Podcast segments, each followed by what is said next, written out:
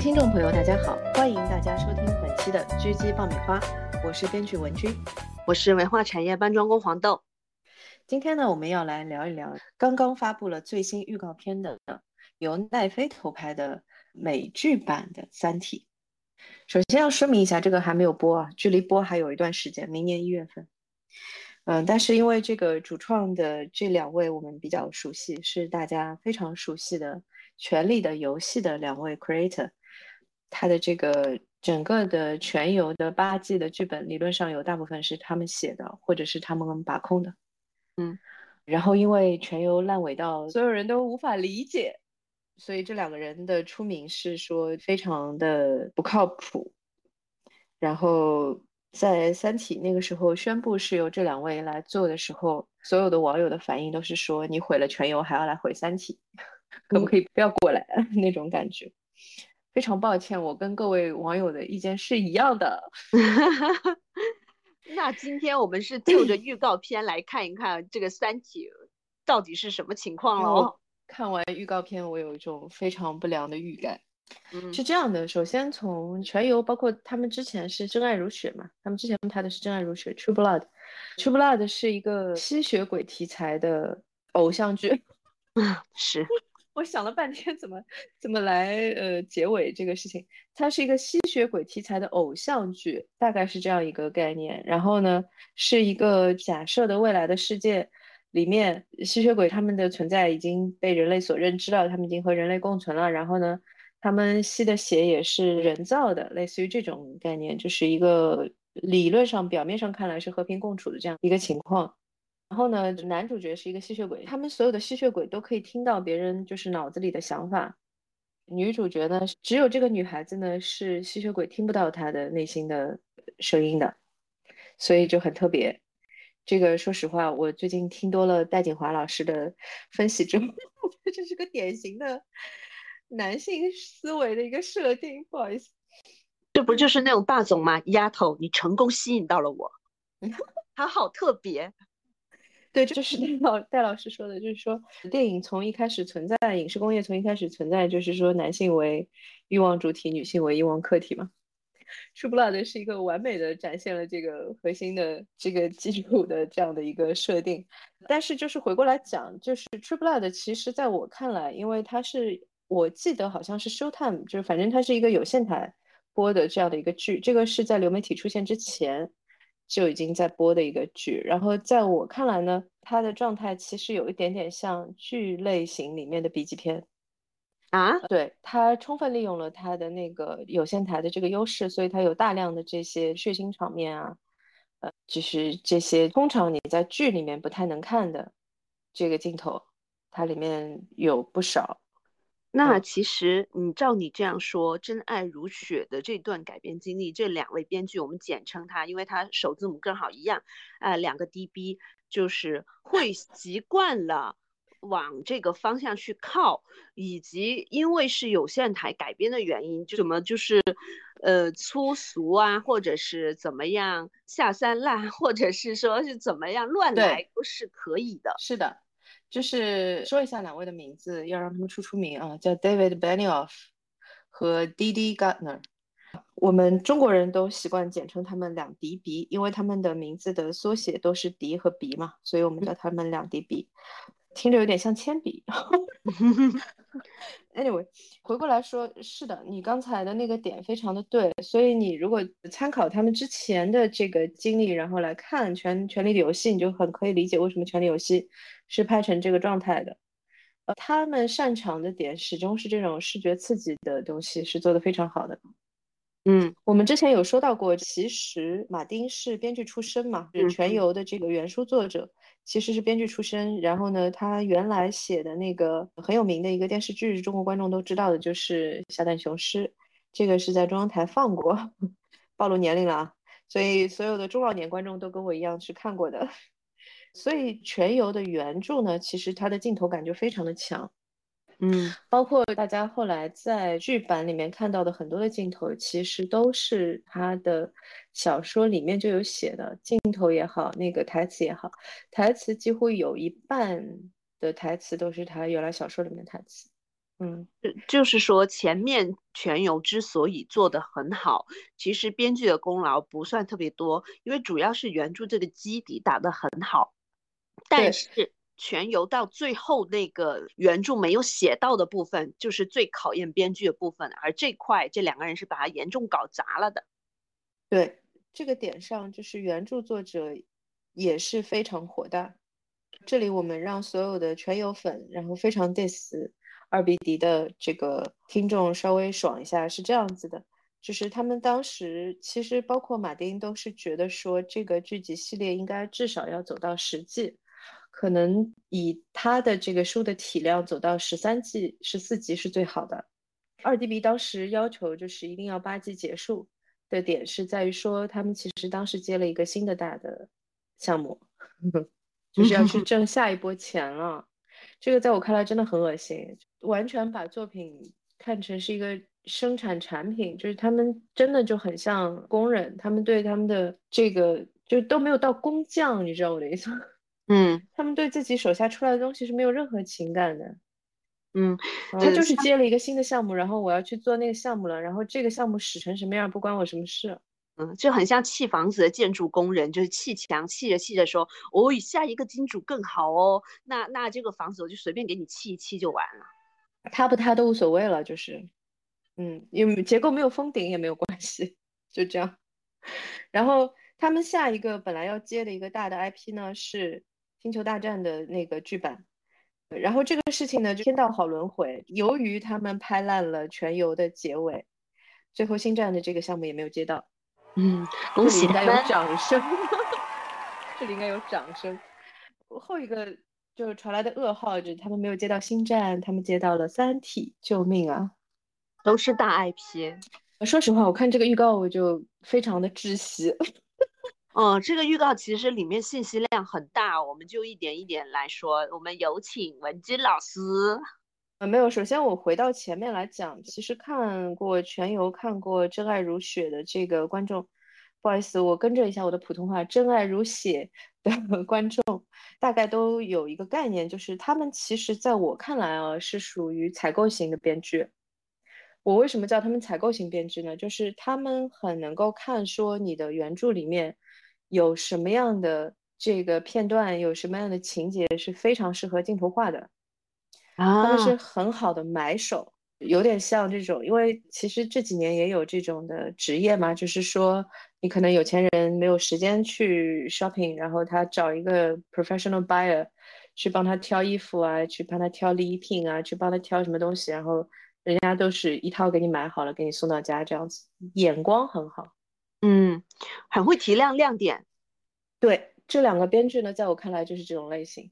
在我看来，他们最适合他们的工作呢是做 PPT，去向金主们推销咱这个剧。没错，他们做 picture 是没有问题的，他们去做就是推销的工作是特别好的，因为他们眼光很好，他们很知道说选择什么样的部分去影视化，观众会看得很开心、很爽。但是他们的很大的问题，也是他们这个优势的另外一面，就是它的缺点。是这两位，其实在其他的部分，人物的设定、人物的完整性、情节的整个的设计和它的叙事的推演上面，其实都是弱的，而且没有全局观。照你这样说，他只看到了部局部的亮点。唉，没有全局观这个问题，我觉得可能观众 都知道了吧。看完了全游的观众，像我一样，就是最后一季骂着看完的观众，都是这个心情。其实我没有看完，我我实在看不下去，我是快进着把把它就是过掉的，就实在看不下去，就没有办法理解为什么能烂成这样。因为说实话，其实国内的很多的作品差，嗯，很多时候我说实话啊，不完全怪编剧。也不完全怪演员或者是导演，因为我们是没有影视工业的嘛，嗯，我们没有工业标准嘛，就是这个东西是有一定的随机性的，有一定的偶然性的。你遇到一个什么样的团队，你当时的盘子怎么样，码的好不好，然后会很大程度上影响你最终的呈现。嗯，那像特别是全游哎，HBO 哎。黄金标准啊，它的基础的这个配置是绝对没有任何的问题的。就你光看它的 casting 就知道很强，非常的强。By the way，这个一看就知道这个《三体》不会是 HBO 的出品哈，它不扎实，它不扎实。你看那个预告片，你都能看出来。然后我现在要说到我最担心的一个点了，这个就是我说这两个编剧擅长和不擅长，他们是完全不擅长《三体》这种其实是需要人文关怀的。我用到“人文关怀”这个词，你是不是很惊讶？但是真的是这样，就是它是需要非常非常细腻的东西的，它需要你能够深入到这个角色的灵魂里面去，去思考他的伤痛、他的危机、他的恐惧是什么，然后才能写得出来的这样的一个一个作品。就因为我们之前也聊了国产的《三体》嘛，国产《三体》我真的是觉得拍得非常好，我很推荐大家去看一下。如果大家不感兴趣的话呢，很有可能你们看完国外版的这个《三体》，你们就会想去把 国产版的看一遍，洗洗眼睛。嗯，而而且我是觉得说，嗯，因为大牛他写的时候肯定是还是以一个比较中国人的视角嘛，我我是觉得说这个团队是必须需要中西两种想法都能打通的人的，但是我我觉得这两位编剧是没有的呀。首先，呃，马丁自己也不是美国人，他是英国人，嗯，然后呢，他的整个不好意思，我有点 diss 美国，好像美国也是有好的作家的，但是就是这几年给我的感觉的作品就是比较浅层化的趋势，有比较浅层化的趋势。但是这个问题其实是这样的，我个人认为，所有的亚洲的作品的内核其实是比英国的作品更加细腻、更加深的一个东西。因为我们的整个的社会文化的倾向性就是这样子的，我们是鼓励收敛的，我们是鼓励内敛的，我们是不鼓励外放，嗯，我们是不鼓励那些就是表层的东西的，就是，所以他的整个作品的倾向就是《三体》这个作品本来和马丁的作品相比，它就是要细腻的多的一个东西，嗯。是这样的，我举一个非常简单的例子，就是为什么我觉得他们对于角色的理解本身就是有问题的。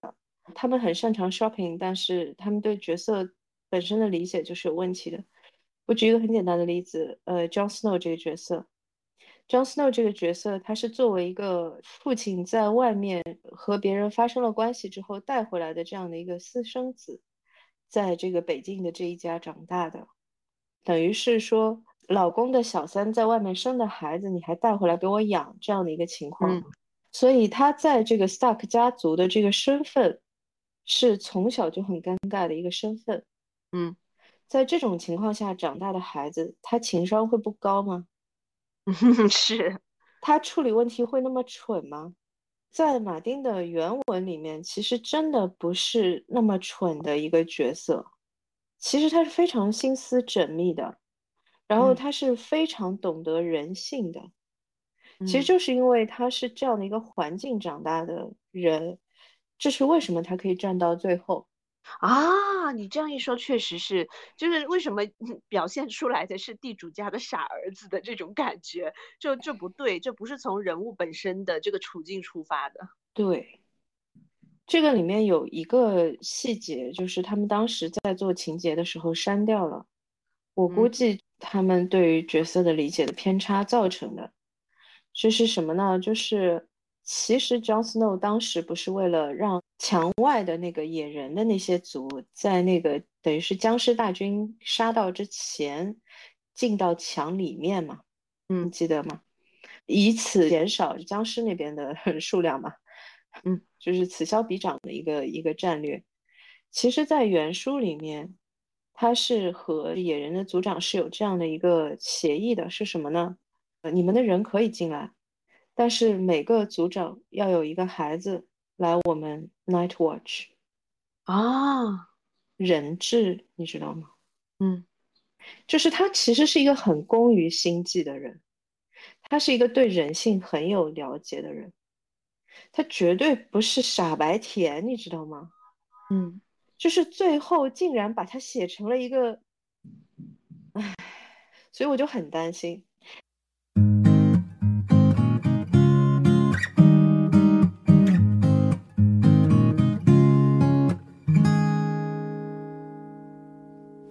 后就回到这个《三体》的这个预告片，嗯，你看到了什么？这个是让我非常非常非常反感的一个点。大家都知道，就是《三体》里面是有提到文革的，然后《三体》的国内版其实也拍到了这一段。你在剧情里面出现文革是完全没有问题的，因为这个是他小说原文里面有写到的部分。但是他的这个预告片竟然就是一个批斗的镜头开始的，我真的是有种被侮辱的感觉。他把它当成噱头。是的，这么严重的一个事情。你仿佛是商场大甩卖，然后你就可以想象了，就他对于这件事情的看点依然是，就是他们的心态，他们的看法依然是这是个卖点。我觉得《三体》拍出来应该不会好。我认为啊，以我对他们对整个全游的把控力来看，全游的所有的角色的理解和他的把控力来看，他们一定是没有办法理解叶文洁的。嗯，他们的理解一定是错的，这就变成了一个复仇故事。但是很好玩哦，他第一集的导演是呃少年的你曾国祥哦，他是不是想说第一集比较偏文戏，所以找一个就是稍微细腻一点的东方人来先先来拍一集，还是怎么样？对，因为呃美剧的系统是这个样子的，他每一集的导演都是可以不一样的嘛。嗯，这个其实说一个行业内的呃点是这样子的，因为他们认为导演是需要更多的实战的机会的，相比于编剧来说，所以的话，美国的导演工会是规定说，那个剧集必须要雇佣多少不同的导演，就是他是有这样的一个，就是我觉得这个是好的点，就是说他有给到呃年轻导演更多的机会去实战嘛，嗯。然后他选用中国的导演，就一定是你的那个想法了。他希望在质感上面相对能够中国一点。首先，这个预告片给我的印象真的很不好。我觉得你拿什么当卖点都不可以拿这个当卖点。嗯，但是呢，这两个又是只会卖点型的编剧，他们干出这个事儿来，我一点都不觉得惊讶，但是我依然有被冒犯的感觉。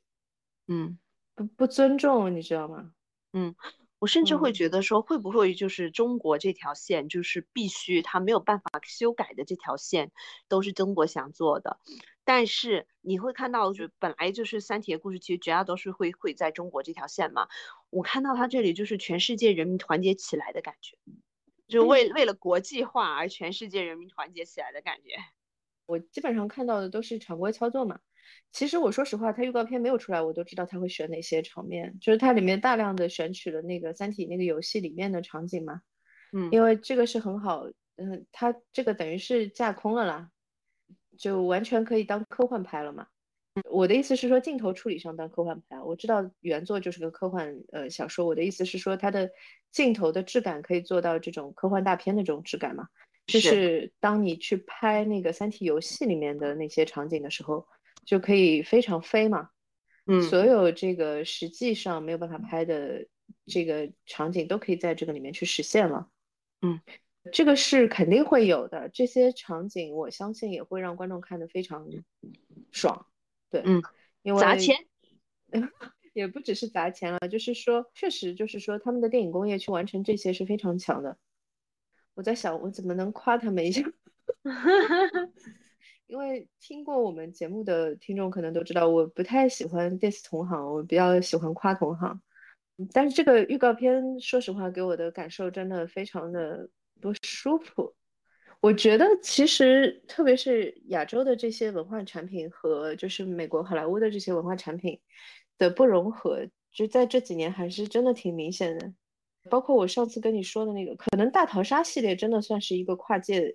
产比较成功的，对，可能大逃杀这个是，呃，我不知道，可能是美国的语境里面他们比较能理解的一种文化，惊悚 题材好像也杀人杀人文化，嗯，没有没有没有是杀人是 killing，呃，因为好莱坞的文化产品其实有一半都是讲杀人的，嗯，这个可能是他们比较好理解的一个点，就是我想回过来说的点是这样子。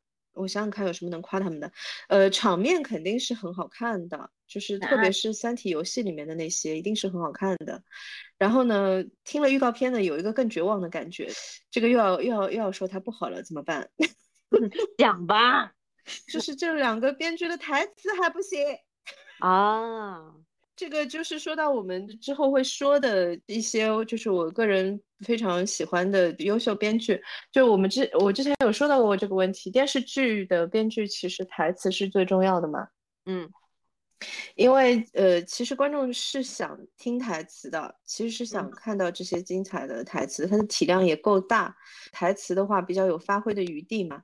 然后这个问题是这样子，通常预告片里面都会有这种非常非常让人记忆深刻的台词，就你的金句是全用在预告片里面的，对不对？No，没有，一句都没有，就是好像都是在怼，疯狂的怼一些烧钱的场面和他认为大家会感兴趣的场面怼进去没了。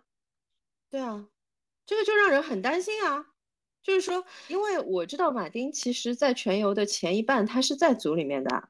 你去看查那个编剧名单的话，他都挂挂那个编剧名单在上面的，所以有可能前面几季的台词都有很多是他做的，你知道吧？我现在担心的是这个问题，这两个人做出来的《三体》的台词，这是没有没有办法听了。到时候，预告片作为一个很需要京剧台词的这样的一个产品本身来说。一句京剧都没有，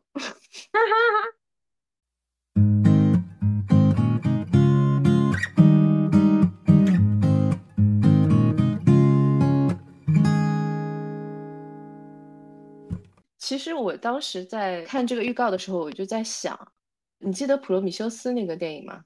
记得，《普罗米修斯》那个电影，它的预告片的台词就是他选的那句金句是。Big things have small beginnings。啊，哎，人家这种就是我为什么要用英语说啊？我再用中文说一遍，就是大事件都是从小事开始。这个翻译很不好的点是因为这一句很难翻，因为它的英文其实对仗的。嗯，你看它的英文是 Big things have small beginnings。嗯，你知道吗？那是严格对仗的，它都是 ing。然后都是严格对仗，非常漂亮。然后又是一句台词，嗯，是一句台词哦，是这个角色自己说的台词，是那个麦克法斯宾德演的那个 AI 的那个机器人的一句台词，是他把那个有问题的液体滴到那个水里面去的时候说的。他说：“Big things have small beginnings。”嗯，哎，这很好哎。对呀。我们中国人喜欢常说“文无第一，武无第二”，文有第一的，我谢你。会相信文无第一的都是文学不大好的人。你就看这两个预告片的对比，你就知道我在说什么。人家一个电影长度，一个多小时、两个小时的电影长度，人家里面可以挑得出这么是让人记忆深刻、精确，然后又是很漂亮的一句台词。你作为一个剧这么长的一个剧，你一句。让人能够哇眼前一亮的台词你都想不出来，哎呀，我在想会不会他们是不是没拍完，还在做，还在还在赶拍呀？那也，你知道我的意思？那 still，嗯，而且他一句总能找得出来吧？而且照美剧的套路，是不是会先拍出个一集作为嗯样本，就是做先导片？呃，这个是原来，这个是原来，就是说他们的测试系统，这个测试系统呢，现在也依然存在，就是叫 pilot，就是那个先先导集嘛。嗯，先导集，先导集的概念是这个样子，就是他们会先拍一集，就是比方说大的平台，像所有的平台啊，原来无线台，对，都是都是这个风格，不是，他是。拿到你的剧本，拿到你的整个就是 casting 的策划方案啊什么的，然后他们很喜欢，他们就决定说可以付钱到你拍完 pilot，拍完这个先导集，所有到先导集为止的这个钱，他都是付给你的。HBO 据我所知，现在大部分还是这个系统，还是 pilot 的系统。然后，但是我估计全游可能不是，嗯。没有直接定制一整季，对，因为如果你拍一一集的话，太贵了嘛。嗯，它那个成本就很很难了。但是我知道，就是 Newsroom 是先拍第一季的。嗯，然后他们拍完之后，就是拿这个成片，他会找一群观众。这个观众呢，是每个周他都会有人到的。然后他现场有一个专业的主持人，他会问，就是他会播放在这群观众面前播放这个。剧集，然后他会问很多的问题，嗯，这个是从剧本到就是会细到就是包括哪个角色喜欢不喜欢，然后你为什么不喜欢这个角色，是因为这个演员还是因为这个角色？所以就是他们也有 pilot 拍完之后，呃，换掉了其中的某个演员，然后就整个第一集要重拍一部分这样子。嗯，有各种的情况了。那现在就少了，从那个奈飞那个时候第一个作品《纸牌屋》，它是没有拍任何的这种 pilot 的情况下，他就预定了两季。哦哦，然后同时呢，平台也发现 pilot 系统有它一定的盲区。嗯，是。它的盲区是在于说，观众会喜欢打分的观众会喜欢给他看起来比较高级的作品打高分哦。他其实不止有某些低俗的东西，他其实他喜欢，但是他不敢承认。对，就是说他是不代表他会看，就是他会觉得这是个高级的东西，或者说他真心觉得这是个好作品，他会给他一个高分，但是不代表他到时候会看。嗯，不代表他喜欢。啊，对，是的，这这是一个很人性的弱人性的弱点。对，然后这个系统就出现了这样的一个很大的，其实是个很大的 bug 嘛。嗯，所以后来就用的就就相对少了。然后呢，就包括就是流媒体的整个的系统也不一样了。然后我最近也知道，其实流媒体的话，现在雇佣编剧的方式也和传统平台就是不太一样。嗯。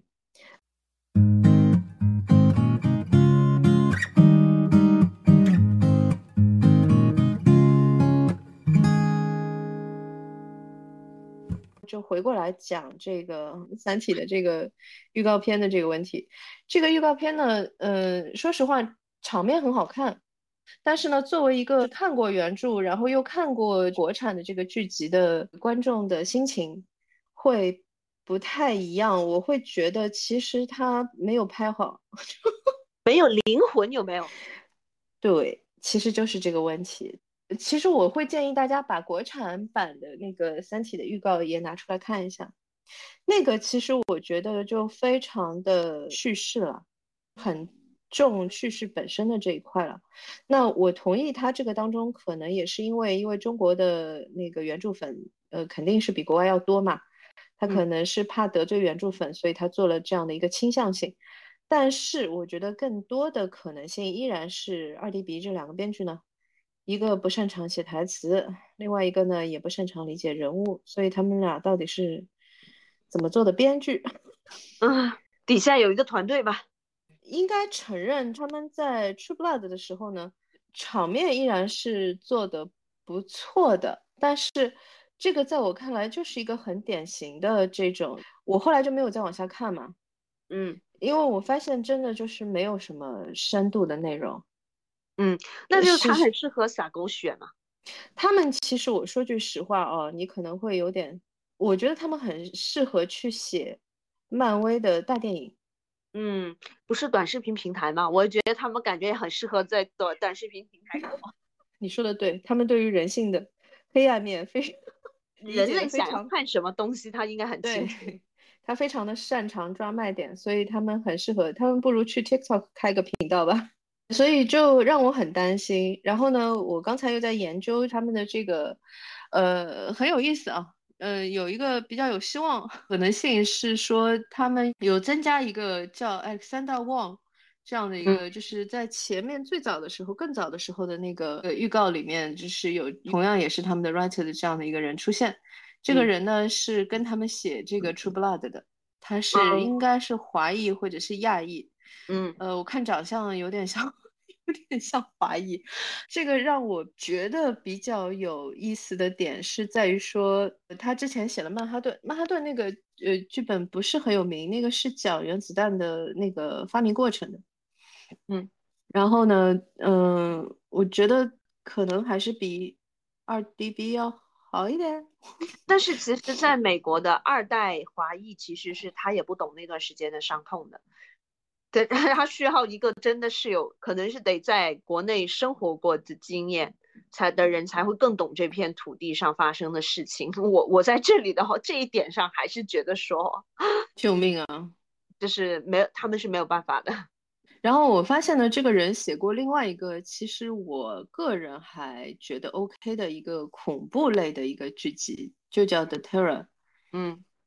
这个也是一个真事儿，是讲一个英国的一个穿越北极的这个航线的时候，他那个真实的历史事件是失踪了嘛？嗯，然后他剧集的写法是说他们遇到了很多的这个超自然的事件，嗯，这样的一个过程。然后他应该是 creator 之一，然后以另外两个 creator 的这个水平和这个资历来看，我觉得他很有可能是非常主要的一个 creator。嗯。但是第一季我比较喜欢的没有一集是他写，他写的全是第二季，也有可能是因为第二季有东方元素，所以加入了他，我不知道。你看国外的这个制作，其实我们也拧巴，他们也拧巴，嗯。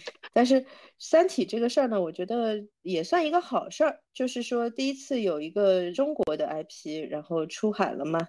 嗯，然后由一群这个国外的这个制作团队来做。另外一个比较好的点是说，我觉得国内的《三体》毕竟是先播的，嗯，我觉得可以算珠玉在前。我们到时候看看它打成什么样。因为其实我觉得，就剧集类的消费其实和电影是不一样的。你电影其实可以靠大场面，嗯。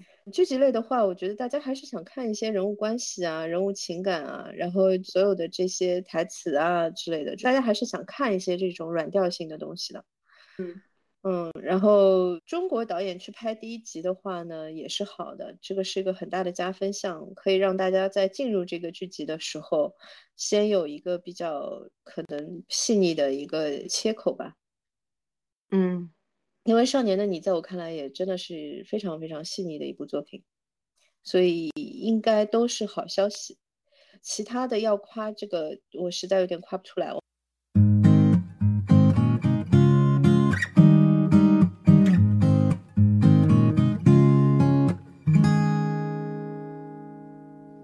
我们还是聊聊《三体》吧。你你会觉得《三体》会做一呃，就是美国版的本土化吗？因为我我想了一下，就是我们之前说大逃杀杀题材，它也是做了很多的，就是本本土版的这种版本嘛。就做本土版相对来说是比较容易取巧的。就是那么《三体》这一种的话，它是必须只能照着原著拍，还是说它可以做哪一些改变呢？因为我目前看还是说，它这个视角是蛮多元的。全全球各地的人，他们其实是有这么几个大的问题。我觉得从这个角度来说，我还是可以给他们稍微做一点点辩护的啊。嗯，呃，首先呢，就是我们之前在聊 HBO 的时候，我有跟你说过，就其实像《全游》这种的剧集，只有 HBO 可以拍得了，因为其实它是一个需要全球各地的制作团队来来帮他拖的。这样的一个一个制作，就是你不可能依靠好莱坞本土的这个制作团队来完成，这是绝对不可能的，因为它的整个的这个大陆的这些形态，在美国当地是没有办法取景的，所以它肯定是牵涉到很多很多的不同的取景地的问题。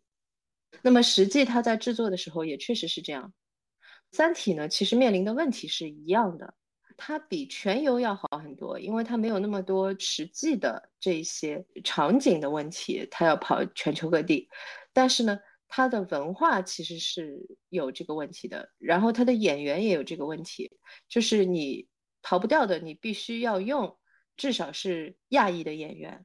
其实说实话，他用的那个呃亚裔的那个男演员，其实在我看来是有问题的，因为中国人一看就知道他他不是那个华裔。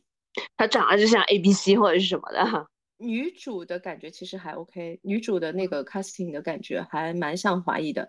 我是说的里边另外的一个男演员，那个男演员其实，在就是美剧的范畴内还是比较有 credits，就是他演过不少的东西。但是怎么说呢？他在其实美国以外的市场，呃是没有影响力的。我没有想通的一件事情是，他们为什么没有找呃香港演员？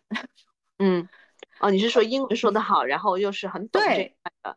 就我不太懂这个问题，我的意思是说，就香港的一些老演员，包括就是像刘德华什么的，就是我可以跟英文团队工作，但是我同时又是有中国文化的基础的，嗯，然后我又在整个亚洲，特别是中国的这个区域是有一定的这个收视的影响力的，嗯，就是我不理解他们为什么不找，不过也可能他们不擅长这个吧。这个点上，其实就是我又要聊到 HBO 了。HBO 应该要给我广告费。我为什么一直说，就是像 HBO 这样的台，它在整个的马盘，就是团队的马盘上面是有绝对优势的呢？就是他们的 casting 的团队也很强。嗯，这个《三体》的 casting 在我看来就是很奇怪的一个状态，就像我刚才跟你说的，我理解它的难点，因为它能够用的演员基本上都是就是白人脸或者是黑人脸，就是他用到能够用到就是亚洲脸的这样的演员，他本身的基础就是少的，他整个盘子里面能够用的演员的基础本身就是少的，那么这个是他的难点。但是我依然没有理解他这个 casting 的这个倾向性，就是我跟你说的，为什么不考虑香港演员呢？对吧？因为呃，我看他们 casting 的，我说的那个男演员他是有一定年年龄的嘛。那其实香港现在有一定年龄的男性演员其实还是有的，没有那么少。而且就是我前段时间看了幺八九九，那个也是个很大的制作，就是也是奈飞给黄掉的。呃，那个它里面的两个这个华裔的演员，其实都是找的香港演员，我觉得就很好，就是年轻女演员，然后英文也非常好，然后长得也看就是中国人脸，嗯，演技啊各方面都很好，所以我不是很理解，这是我不理解的一个点。然后还有一个点也是他们的难点，就是如果你的演员没有办法，大部分都是亚洲脸的话，就造成你的情节怎么办的问题。嗯，这个就回到你刚才说的那个，就他会不会改情节？肯定是要改的。怎么个改法的？在我看来啊，首先它很多的点会用到，就是说游戏里面的部分。嗯，游戏里面的部分就会方便他加入其他的玩家，因为不不好意思，不是玩家，呃，游戏里面当然叫玩家。但是就是其他的呃西方角色，因为那个游戏里面你知道吗？就是伽利略啊什么都在里面。对，我知道很多外国的的人。对这个点上，对他们来说就是一个可以取巧的一个点嘛。因为如果你 casting 百分之可能六七十都是外国人的脸，那怎么办呢？这个事情。嗯。所以就是游戏里面的戏份加多是一个办法。嗯。唉。我到现在都没有看到他们找的谁演的史强和那个史强还是没有看到，就是这个周王周王我看到了，哎，我这个也我也觉得很迷啊，就是好他好像还很多物料都还没有放出啊，就是这所有的消息感觉都是不多的。呃，我说句实话吧，我感觉啊，他们当时以我对这两位的理解，当时看说这是奈飞投的，然后呢又是个大 IP。而且这个还不仅仅是在中国是个大 IP，这个是在美国来说也是个巨巨大的 IP。就是我做了《三体》那一期的节目之前去做调研，才发现说其实国外有很多他的粉丝嘛。那么作 为二迪迪来说呢，他们当时应该就也是一样，他们接项目和那个的思路是一样，他们接项目和做项目的思路是一样，他们先看这个项目有没有卖点。嗯，然后呢，他们看到说，哦，那么多卖点啊，这个项目全是卖点，这个项目我要接。嗯，而且就是原始 IP 就已经很强了。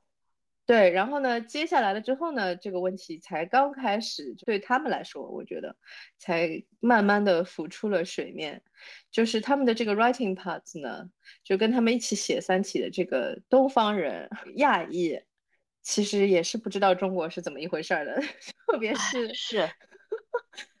特别是那一段，嗯，就是都不知道是怎么一回事儿，然后就就就开始动了，就无比的神奇。然后呢，坐到中间发现，哎，好像不太对啊。然后呢，我觉得中国版的播了之后呢，他们肯定是看了的，嗯。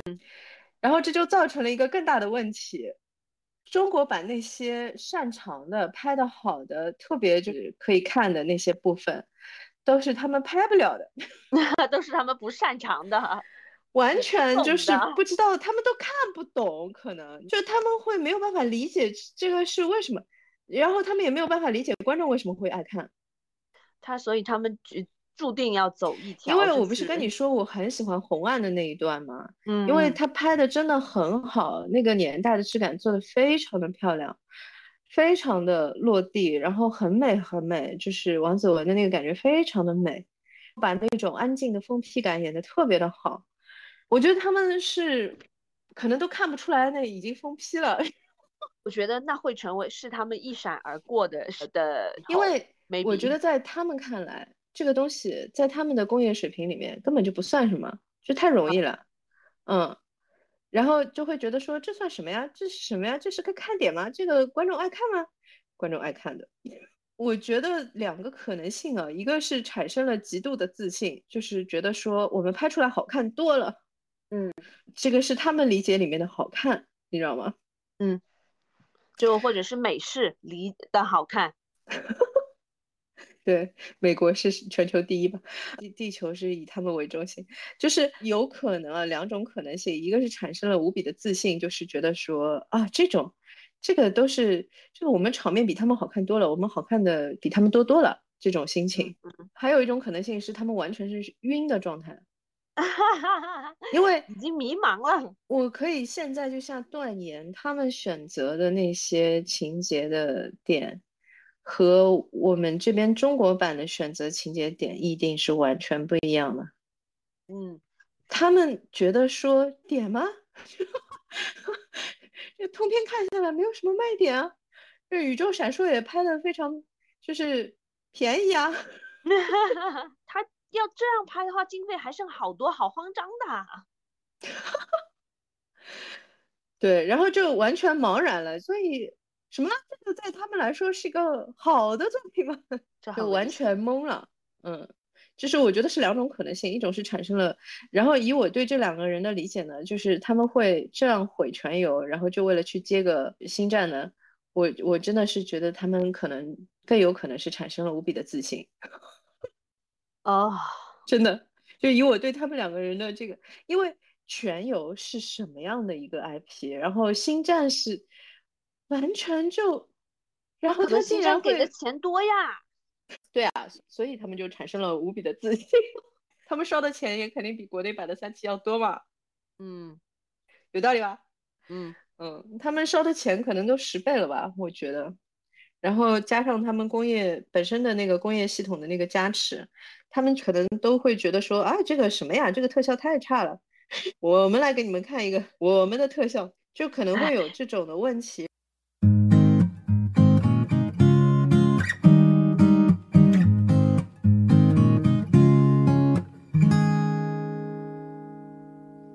我们在聊国内版的《三体》的时候，我就说到过这个问题，我就很害怕。嗯，他们就把它做成一个真正意义上的他们理解的硬科幻的这样的一个作品。他们理解的硬科幻不会是像超级英雄那样每天打来打去就完事儿了吧？我很害怕哈。他们就是很想打来打去，酷炫 fancy 就完事了，但是里面的内核什么都没有。这个就是我对美版三体的一个判断。我觉得他拍出来就是这样。判断。对，就是只有场面，就只有场面，就是它是没有就没有好看的文戏的。这就是为什么我跟你说，这是一个 需要人文关怀的作品。你需要去理解那些角色，像。呃，叶文洁这个角色，因为我们当时其实有详细聊过叶文洁嘛，嗯，叶文洁这样的角色是很迷人的，对不对？也我觉得也是，呃，刘慈欣的作品里面可能算是最立体的一个女性角色，最显得她不厌女的角色。她没有厌女啦，哎呀，他只是直男癌啦，厌女跟直男癌是两个问题。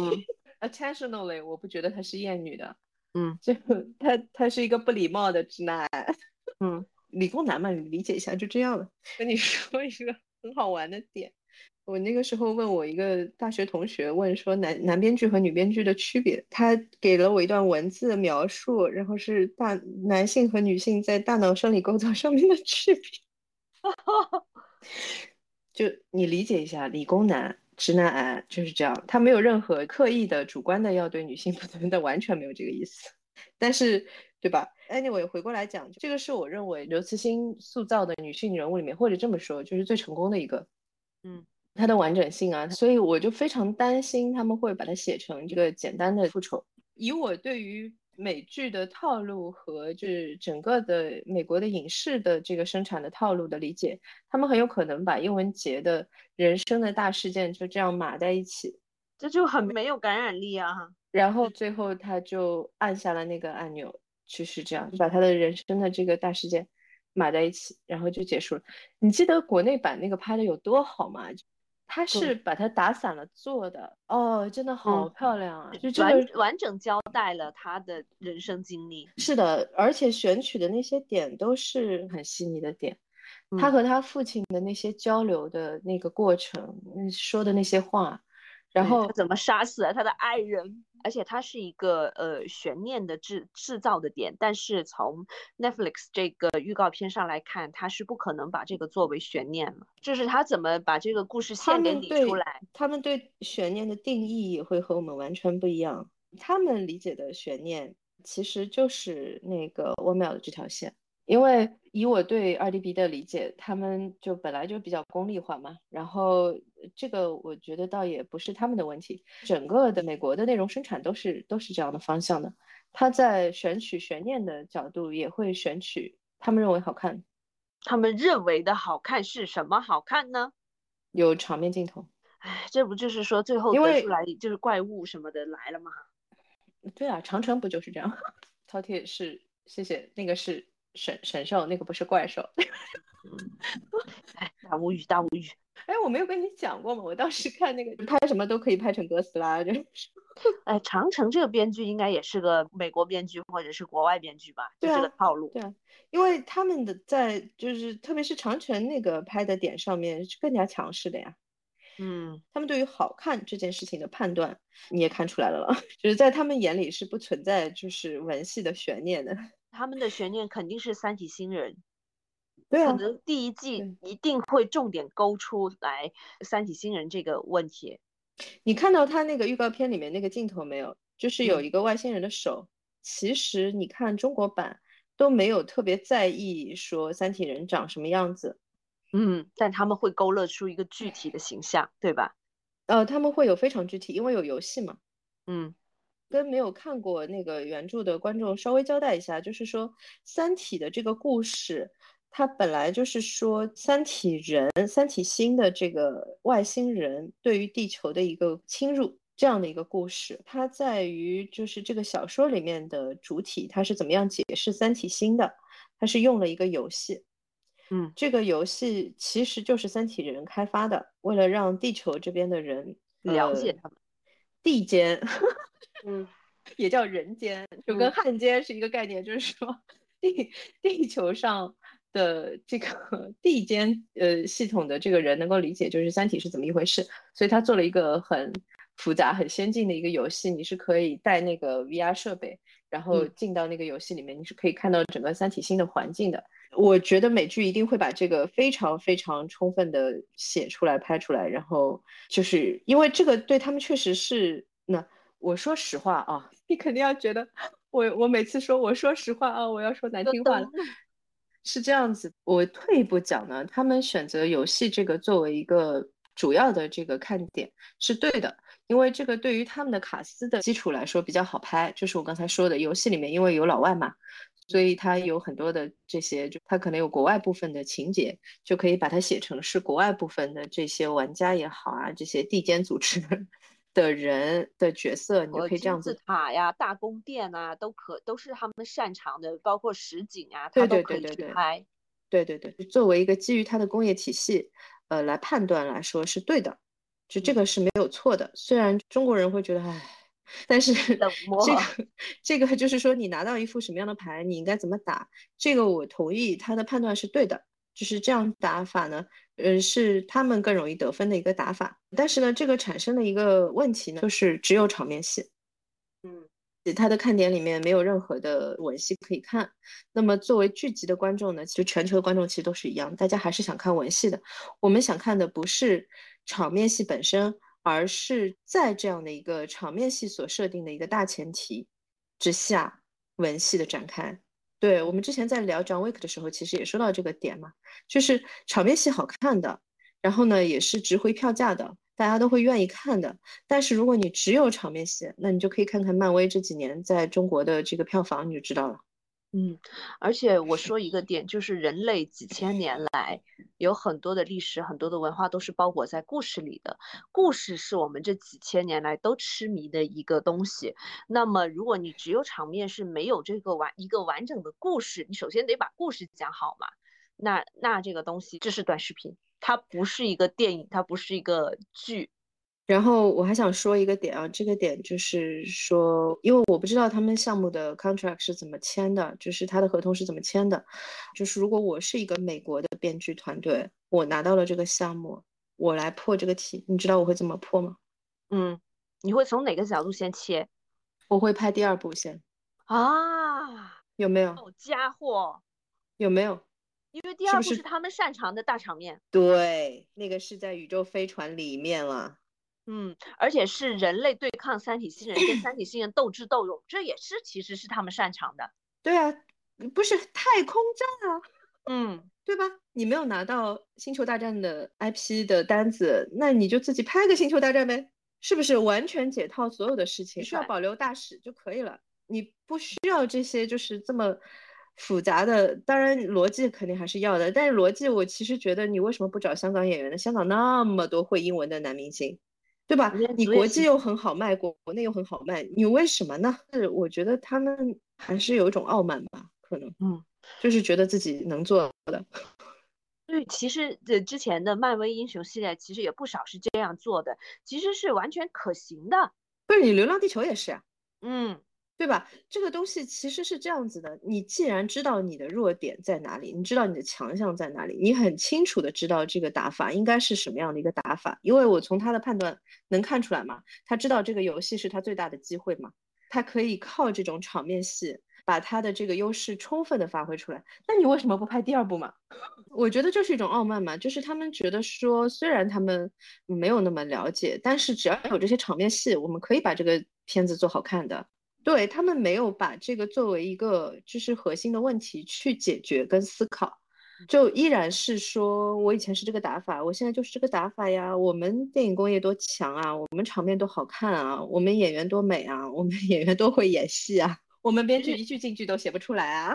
哦，确实是照这样的利益最大化，其实还是拍第二部，但是可惜，呃，从目前的预告片上来看，它还是先往第一部靠了。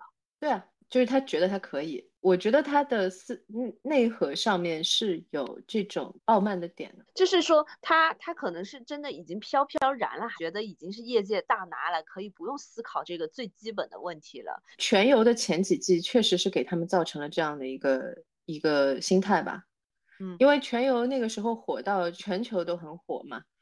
然后他们会认为他们的这个 formula 是对的，他们的这个配方是对的。全游其实呢，说实话是比较符合他们两位这种偏向于笔记片的审美的。我一定要重申一下，就是因为全游本身，说实话就是很黄很暴力的一个作品。嗯，全游有一个是真事儿啊，每次全游上线，海外最大的一个黄片网站的流量就会急 急速下滑。那你就知道了了，就是说 他打的是哪一群观众，对吧？然后就是他产生了这样的一个错觉，就是说他的这个配方其实用在所有的剧集上面，特别是这种大 IP 大场面的剧集上面都是可以通的。我觉得这个可能会是他们最大的一个误解。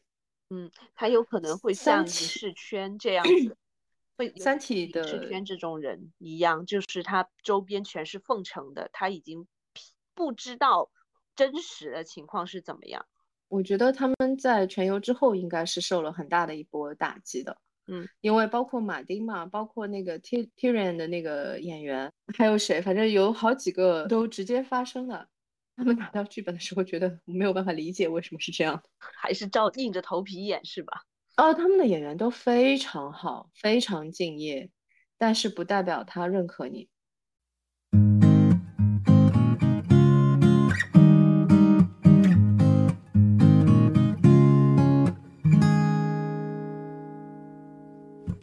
我们回到《三体》，《三体》的话，其实撇开大场面之外看，那那其实不算他们擅长的题材。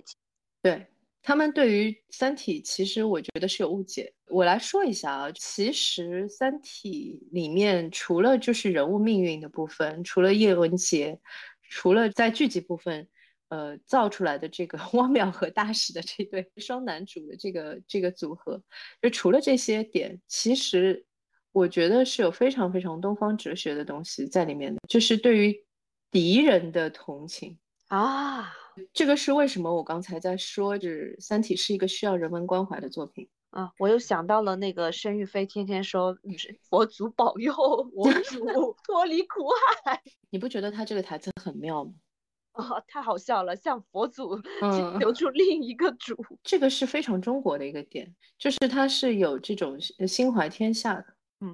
嗯，即使是三体星人，他也是把他的困境很明确的表现在你的面前。他不会因为说这是我们的敌人，这是要攻击地球，这是要来杀死所有地球人的这样的一个星球的人，所以他们就是完全不值得同情的。他们有什么样的故事，我们不应该去知道。这样子，他没有整个三体的作品里面，就是是有一种大的悲悯的。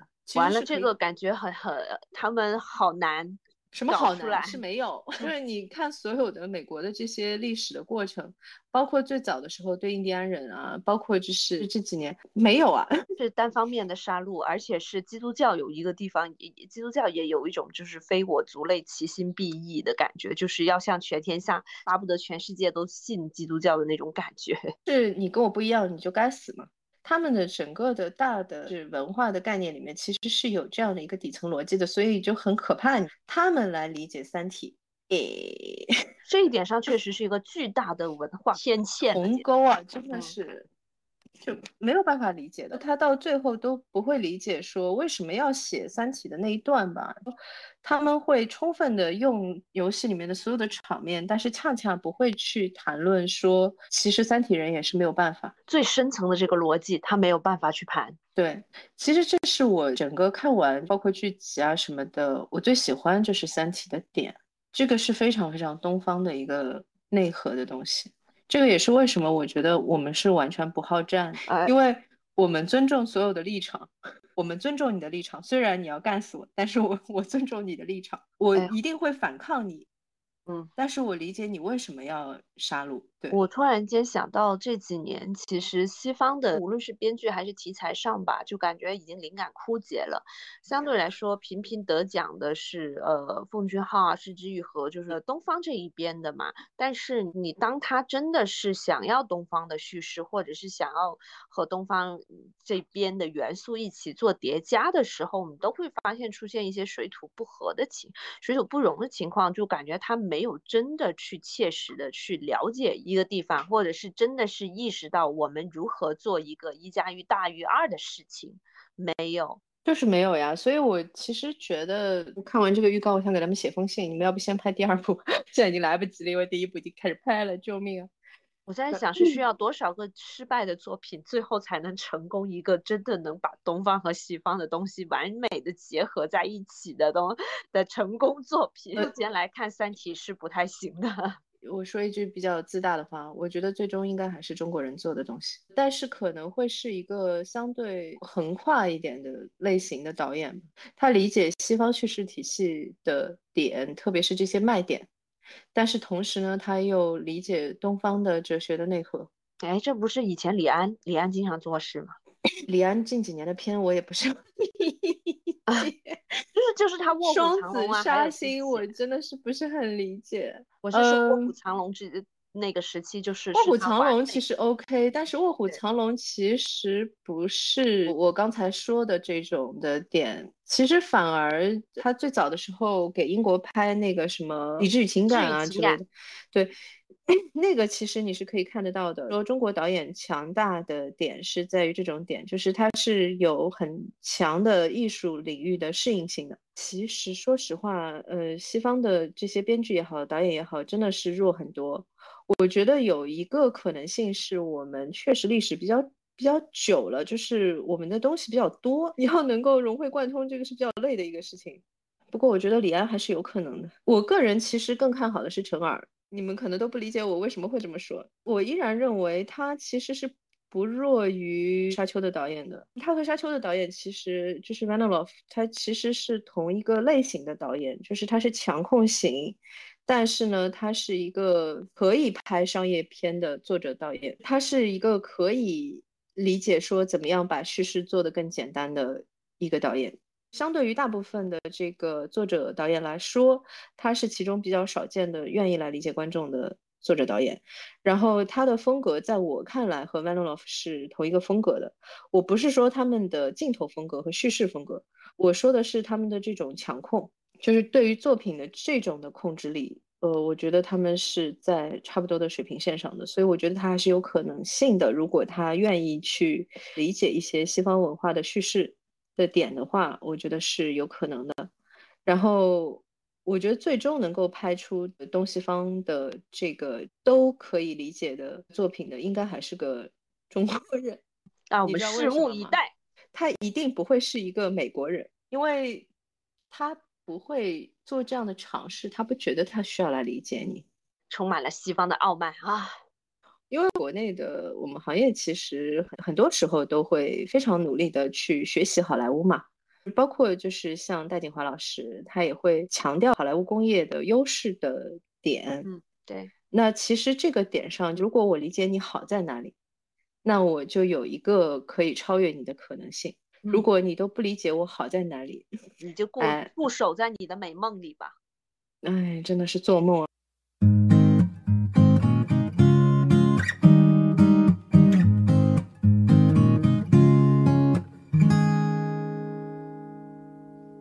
但是他可能在美国的收视还是不错的。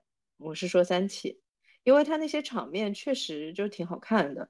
而且呢，就是说，美国的观众确实是有这样的基础，他们看很多的这种，你看这几年的美剧，很多都是超能英雄嘛。呃，那个我真的是看不下去，你知道吗？他就没有什么故事，他每集就是想办法制造一个情境，然后让你能把你那个超能力用出来。难怪马丁斯科塞斯会说，就是超能英雄电影就不像电影之类的。原话不是这样的啊，我大概。他觉得他们是不像电影，他们更像的是主题乐园 （theme park）。然后呢，他说的是对的，我觉得。那他其实也没有在骂你了，对吧？他只是指出了一个事实嘛。我觉得还是故事，故事本身才是最有魅力的。他就没有故事，或者说他们的这种大片的类型，不是说没有故事，他们只有一个故事，然后打败坏人，起飞。对，就是坏人又干坏事儿了，然后我们作为超能英雄一起去打败坏人，然后哎呀，第一次我们失败了，第二次我们成功了，嗯，就这样。他们就只有这一个故事，然后呢，他们换不同的这个角色，换不同的呃呃场地，换不同的人设，换不同的背景。然后呢，其实就是一个故事，一点都不具体，有没有？很抽象。我其实很担心的点是说，《三体》可能会比我判断的这种点还要差。但我希望他不会送他一句祝福，为他点一首祝你平安。哎，真的就是就非常美国，整个作品都非常的美国的感觉。他们已经完全不在意这个作品的内核是什么，他们只需要漂亮的场面，内核是不重要的。还买什么 IP 啊？直接自己做一个算啦。哦，那不行，那他们他们历史才两百多年，他们做什么呢？我为了防止观众觉得我很 diss 美国的整个行业啊，没有没有，是这样，我们今天就先到这儿。好呀，我们先预告一下，就是预告一下，说我们后面会有一些集中的分析某一个呃这个编剧的一系列的作品，这样的几期节目。然后呢，首先选的就会是我个人比较喜欢的，我原来知道他是那个黄石的 creator。黄石的主编剧，黄石也是近几年就是说美国的剧集里面比较亮眼的一部作品。它是讨论就是虚构的这样的一个最后的牛仔的这样的一家人，他们是在黄石这个地方，就美国有黄石公园嘛，然后他这个很大面积的这个土地都是归他们这个家族所有的，然后就是讲说他们为了继续保留这片地方。所做的这个整个家庭的这个努力，这个剧写的非常的好。然后我后来发现说，同一个编剧也写了我很喜欢的，呃，两个电影作品，一个是 Sicario，Sicario 就是沙丘的导演的成名作，是讲缉毒的。然后叫边境杀手。对，然后跟陈耳的 《边境风云》不知道为什么那么像，就 会很容易说错。然后 Sicario 也是非常非常强的一个剧本。后来发现呢，他同时也是 Tulsa King，呃，中文叫什么？叫塔尔萨之王还是塔萨尔？塔尔萨塔尔萨王的那个编剧，然后也是 Mayor of Kingstown 的那个主编剧，然后我就发现说，呃，原来他是这么擅长写美国的文化的内容的这样的一个编剧，所以我觉得可以，呃，集中分析一下他的作品。呃，其实说实话，在美国擅长写美国文化内核的作品的编剧真的不多。嗯嗯，就是他是很强的一位编剧，我们后面几期的节目会分析他。对，好，另外一个就是《三体》。说到《三体》这个科幻项的话，其实我们还有一个坑要后续要填完的，就是《羊毛战记》啊，对。呃，后续我们还会把，就是因为已经做了两期的节目，呃，就是介绍这个科幻的剧集，今年那个 Apple 投拍的叫《羊毛战记》，然后发现听众还蛮爱听的。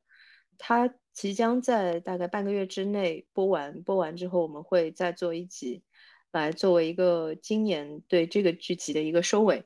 呃，然后接下去可能还会聊 Foundation 基地。